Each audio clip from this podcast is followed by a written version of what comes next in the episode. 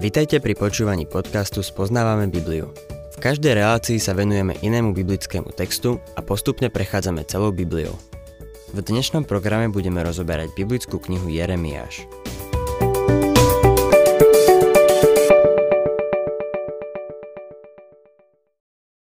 Milí poslucháči, v prvej Jeremiášovej reči, ktorá začala v druhej kapitole, Boh odsúdil Judsko z dvoch dôvodov – odmietli hospodina a pestovali si svojich vlastných bohov. Prvých 5 veršov 3. kapitoly pokračuje v tejto téme. Jeremiášove proroctvá v 2. a 6. kapitole pochádzajú z obdobia prvých 5 rokov Jeremiášovej služby, skôr ako bola objavená kniha zákona. Avšak už počas tohto obdobia kráľ Joziáš, rovnako mladý ako Jeremiáš, hľadal hospodina a zavádzal v krajine isté reformy. V prvom rade sa snažil očistiť Judsko od modlárstva. Národ opustil živého Boha a obrátil sa k modlárstvu. Ako vidíme, toto spoločné úsilie mladého kráľa a mladého proroka malo na izraelský národ ohromný účinok.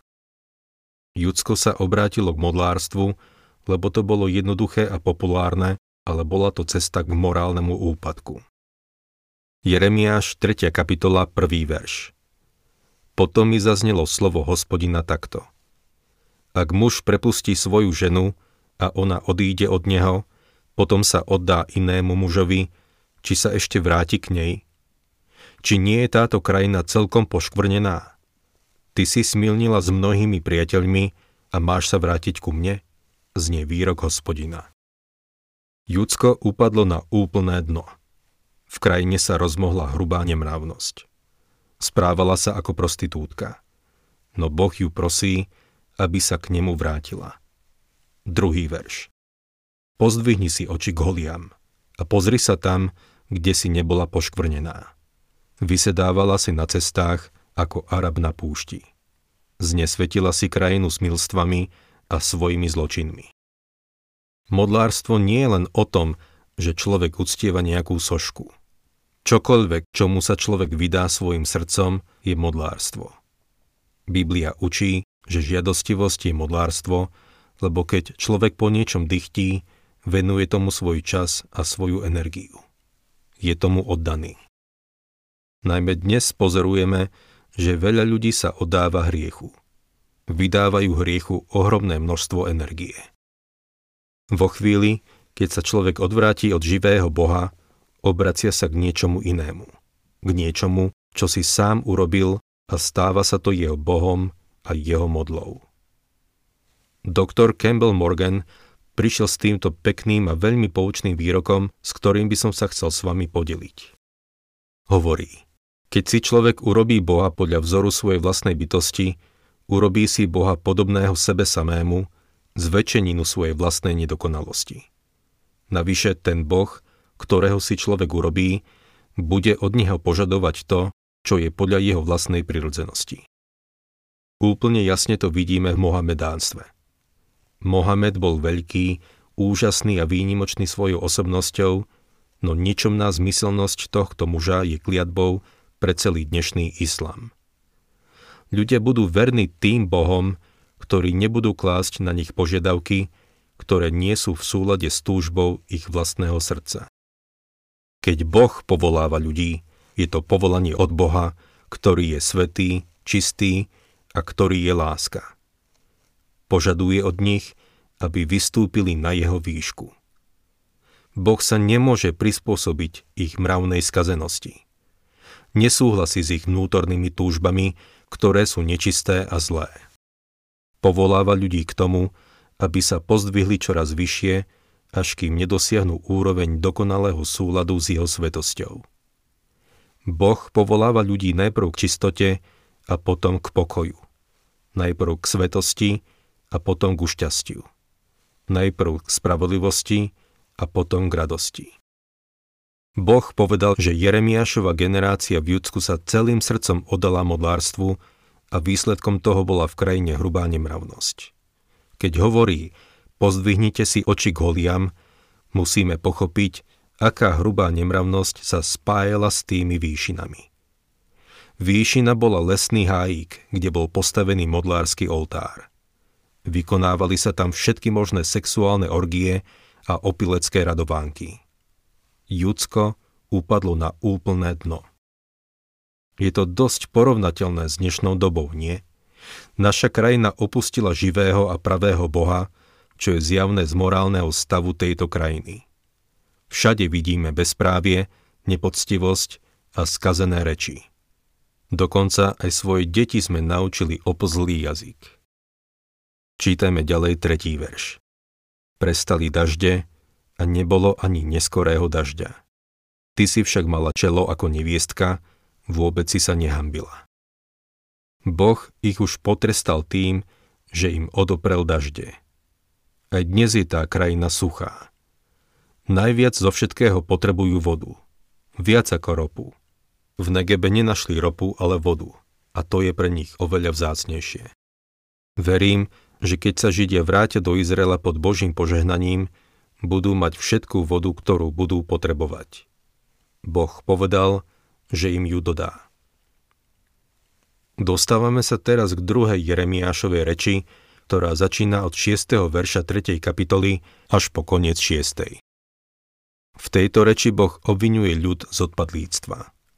Slovo odpadlík alebo odpadlíctvo sa v tejto kapitole spomína 7 krát, čo je o polovicu viac ako v celej tejto knihe. V Jeremiášovi sa stretávame s týmto slovom častejšie ako vo zvyšku celej Biblie dokopy. Používajú ho iba on a Ozeáš. Odpadlíctvo neznamená iba odpadnúť do nejakého spiatočníctva. Boh nám dáva živý obraz toho, čo pod odpadlíctvom myslí. V v 4. kapitole 16. verši je to slovo preložené ako vzdor. Tam sa píše, ako vzdorovitá jalovica vzdoruje Izrael. Katolícky preklad hovorí o strečkujúcej krave, evanílický preklad o tvrdohlavej jalovici a roháčkov preklad o spurnej jalovici. Myslím si, že nám to dotvára obraz o odpadlíctve tohto národa. Viete, aké je to dostať jalovicu do vagóna alebo nákladného auta? Ako chlapec som vyrastal nedaleko rančera. Kamarátil som sa s jeho dvoma synmi. Boli to zlomyselní chlapci a ja som s nimi behával, samozrejme ja som bol ten dobrý chlapec. Niekedy sme išli na ranč pomôcť naložiť ich jalovice. Viete, čo robia, keď sa ich snažíte dostať hore po nakladacej rampe? Vystrú predné nohy a zaprú sa, že s nimi nikto nepohne. Spierajú sa a nedá sa s nimi pohnúť. Keď sme sa snažili nimi pohnúť, začali sa šmíkať dozadu. To je ten Boží obraz o odpadlíctve. Odpadlíctvo znamená odmietnúť ísť po Božej ceste, odmietnúť ho počúvať. A keď sa správame ako jalovice, keď uprednostníme svoju voľu pred Božou vôľou, za každým sa budeme šmíkať dozadu. Keď sa vzbúrime proti pánovi a jeho vôli, pôjdeme len ďalej a ďalej od neho. Pokračujme šiestým veršom. V dňoch kráľa Joziáša mi hospodin povedal Videl si, čo robila izraelská odpadlíčka? Chodila na každý vysoký vrch a pod každý zelený strom a tam smielnila. Boh hovorí Judsku, aby sa poučil z Izraela, ktorý sa dostal do zajatia. Hovorí im, aby vzali do úvahy skutočnosť, že robia presne to isté, čo Izrael. Ako vzdorovitá jalovica vzdoruje Izrael. Boh sa pokúšal o to, aby sa Izrael k nemu vrátil, no nevrátil sa. Následkom toho bol odvlečený do zajatia. To, čo sa stalo Izraelu, by malo byť poučením a varovaním pre Judsko. V prvom verši tejto kapitoly Boh povedal, že hoci sa Judsko správalo ako smilnica, patrí jemu. To je dôvod, prečo každý marnotratný syn alebo dcéra, každá marnotratná rodina, každý marnotratný zbor alebo marnotratný národ sa môže vrátiť k Bohu. Boh ťa príjme. Ten marnotratný syn, keď sa vrátil domov, nedostal žiadnu bitku. Bitku dostal tam, v tej cudzej krajine. Naopak, otec ho poboskal. V tej ďalekej krajine takmer umrel od hladu, ale jeho otec mu pripravil hostinu. Izrael sa však Bohu nevrátil. Obrátili sa k modlárstvu a Boh ich poslal do zajatia. Teraz hovorí Júdovi. Nech je to pre teba poučení. 7. verš. Myslel som si. Po všetkom, čo popáchala, vráti sa ku mne. Ale nevrátila sa. Videla to však jej sestra, judská nevernica. Boh hovorí. Izraelu som dal možnosť, aby sa ku mne vrátil. Prijal by som ho, ale nevrátil sa. A jeho judská nevernica to videla. Hriech Judska sa znásobil. Myslím si, že jeho zajatie bolo oveľa horšie ako zajatie desiatich severných kmeňov. Dôvod je evidentný. Judsko malo za príklad zajatie Izraela a odmietlo sa z toho poučiť. Našou tragédiou je, že veľa ľudí v tejto krajine má Bibliu, no málo z nich si ju aj číta. Ľudia sa píšia, máme slobodu a môžeme slobodne čítať Bibliu. Vďaka Bohu za to. Ale kto ju číta? Koľko ľudí ju naozaj číta? Judsko sa neobratilo k Bohu, hoci malo príklad, z ktorého sa mohlo poučiť. My dnes máme Božie slovo a preto si myslím, že Boh nás bude súdiť prísnejšie ako národy, ktoré nemajú prístup k Biblii. Som presvedčený o tom, že Boh nás bude súdiť podľa možností, ktoré máme. 9. verš Svojím vyzývavým smilstvom znesvetila celú krajinu a cudzoložila s kameňom i drevom. Modli si urobili z kameňa a dreva. 10. verš. Ani po tom všetkom sa jej neverná judská sestra nevrátila ku mne s úprimným srdcom, ale falošne. Znie výrok hospodina. Prebudenie za kráľa Joziáša bolo naozaj prebudenie. O tom niet pochýb. Veľa ľudí sa obrátilo k Bohu. Bolo to však také populárne, že pre mnohých to bolo len niečo povrchné. Celkovo vzaté čo sa týka národa ako takého, bola to plitká skúsenosť s Bohom. Verím, že dnes pozorujeme obnovený záujem o Božie slovo. Vidím, že veľa ľudí sa obracia k Bohu. No dajme si pozor. Toto nie je ešte prebudenie. Veľa z toho sa deje len na povrchu. Nedajme sa oklamať zástupmi ľudí, ktorí údajne prijali Krista presnejšiemu číslu sa asi dostaneme, keď to vydelíme dvomi. 11. verš Hospodin mi povedal, Izraelská odpadlíčka je spravodlivejšia ako judská nevernica. Boh tu jasne hovorí, že hriech Júdu bol horší než hriech Izraela. Severné kmene nemali rovnaké možnosti ako južné kmene. Nemali chrám ani kópiu Božieho slova preto trest nad Judskom bol prísnejší. 12. verš Choď, volaj tieto slová smerom k severu a hovor. Vráca izraelská odpadlíčka, znie výrok hospodina. Moja tvár sa na vás nebude mračiť, veď ja som milostivý, znie výrok hospodina. Nebudem sa hnevať navždy. Izraelu hovorí, že ak sa k nemu obrátia, privedie ich späť do krajiny. Boh je milostivý. 13. verš. Len uznaj svoju vinu, že si sa spreneverila hospodinovi, svojmu Bohu, že si blúdila na svojich cestách za cudzími bohmi, pod každý zelený strom, na môj hlas si však nedbala. Znie výrok hospodina. Veľký problém dnes spočíva v tom, že málo vyznávame svoje hriechy. V dnešnom tzv. duchovnom hnutí chýba pokánie. Nedávno som dočítal jednu knihu, ktorá ma dosť znepokojila. Jej autor neustále používal prvú osobu jednotného čísla a pán nedostal žiadnu slávu. Rozpísal sa o tom, čo Boh pre ňo urobil. Ako sa z neho stal milionár a dožil sa veľkého úspechu. Ale nikde som sa nedočítal o tom, že ho Boh zachránil od hriechu. Je dôležité, aby sme vyznávali svoje neprávosti. Milý poslucháč, hovoríš o sebe, že si kresťan? Čo ty myslíš? Možno ty myslíš to, že si uveril v Krista. Čo to znamená, že si v Neho uveril? Možno povieš, že veríš, že je tvojim spasiteľom. V poriadku, to rád počujem. Spasil ťa z hriechu. Pamätaj na to, že na kríži zomrel preto, aby ťa spasil z hriechu. Nie, aby ti dal novú osobnosť, alebo z teba spravil milionára. Zomrel, aby nás spasil zo všetkého hriechu. Bol vydaný za naše previnenia. Všetci sme sa previnili voči Bohu. Boh prostredníctvom Jeremiáša hovorí Len uznaj svoju vinu. Tie slová platia rovnako pre nás, ako pre Judsko. 14. verš Vráte sa, odpadlíci, znie výrok hospodina, lebo ja som váš pán.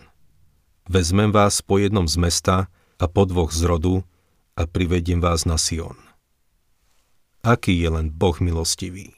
15. verš Dám vám pastierov podľa svojho srdca a budú vás pásť rozumne a obozretne. Milý poslucháč, ak tvoj kazateľ učí podľa písma, choď za ním a obím ho. Chráň ho. Má veľkú cenu. Takých ľudí nie je veľa. 16. verš Keď sa budete množiť a plodiť v krajine v tých dňoch, znie výrok hospodina, nebudú už hovoriť. Archa hospodinovej zmluvy. Nikto nebude na ňu myslieť. Nebude ju spomínať, ani po nej túžiť, ani ju viac nezhotovia. V tých dňoch je odkaz na tisícročné kráľovstvo. Ako budeme prechádzať touto knihou, budeme vidieť tieto záblesky svetla. Boli ste už niekedy vonku, keď bolo zamračené a zrazu sa zjavil lúč slnka a objavila sa dúha? Takto to bude vyzerať v celom Jeremiášovom proroctve. Budeme vidieť nádherné proroctvá týkajúce sa budúcnosti verše 17 a 18. V tom čase Jeruzalém budú volať trónom hospodina a zhromaždia sa k nemu všetky národy do Jeruzalema pre meno hospodina a nebudú už chodiť podľa svojho zatvrdeného zlého srdca.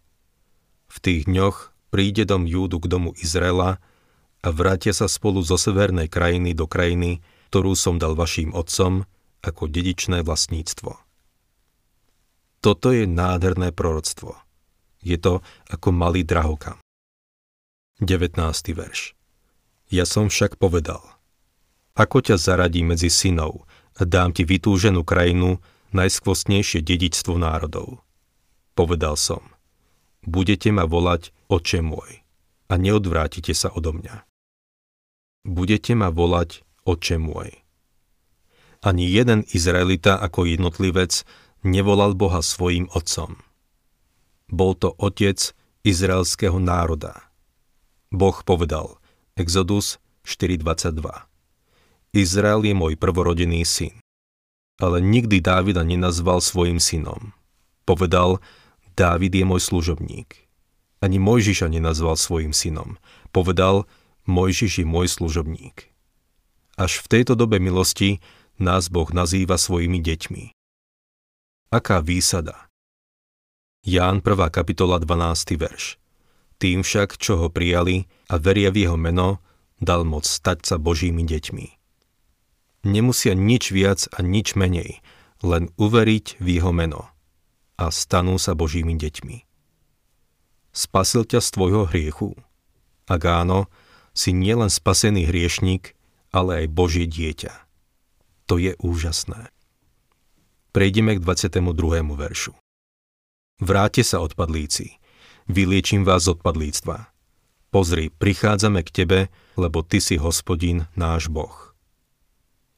Pán hovorí, že bude liečiť. Poviem ti, milý poslucháč, že ak si odpadlík, ak veľa cúvaš, tak ťa bude boliť jedno veľmi významné miesto. Boh hovorí, vyliečím ťa, ak sa ku mne vrátiš. 23. verš.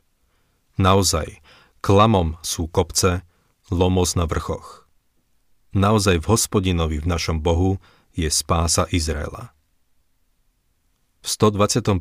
žalme Dávid hovorí Svoje oči dvíham k vrchom. Odkiaľ mi príde pomoc? Moja pomoc je od hospodina, ktorý utvoril nebo i zem. Pomoc nepríde z tých kopcov a vrchov. Spása prichádza od hospodina.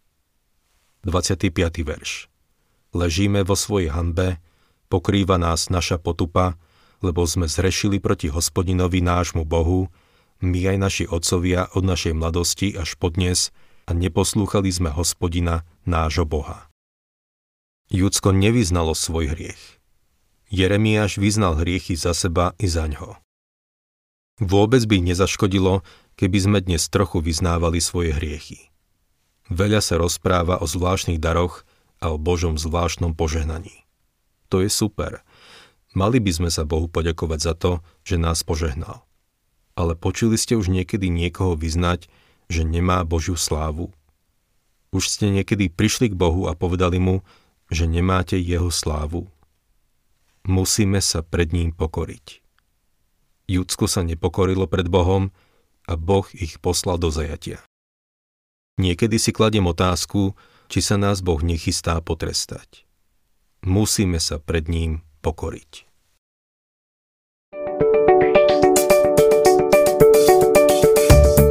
Ak sa vám páči program Spoznávame Bibliu, budeme radi, ak ho odporúčite svojim známym a dáte like, alebo nás začnete sledovať na facebookovej stránke Spoznávame Bibliu a ak vás niečo oslovilo alebo zaujalo, napíšte nám cez Facebook alebo na adresu spoznávame.bibliu zavinač gmail.com.